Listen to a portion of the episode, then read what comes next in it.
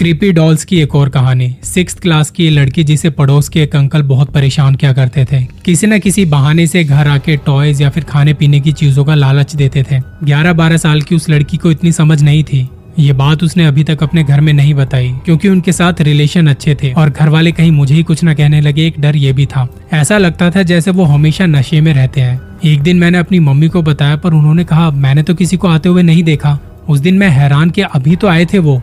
इसके बाद दो तीन बार और बताया, पर उन्हें कोई दिखा नहीं। हफ़्ते भर बाद जब उन अंकल की वाइफ को पुलिस पकड़ के ले गई, तब पता चला कि उन्होंने हफ़्ते भर पहले अपने पति को मार दिया था, क्योंकि वो दिन रात शराब के नशे में घर पर लड़ाई किया करते थे। मैंने एक तांत्रिक से गुड़िया बनवा के इस लड़की को दी थी, जिस पर इन दोनों का नाम था, और इसी वजह से इस लड़की को वो अंकल रोज दिखते थे, मरने के बाद भी।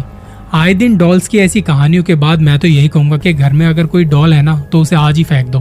कौन जाने उसमें कैसी शक्ति और क्या होगा।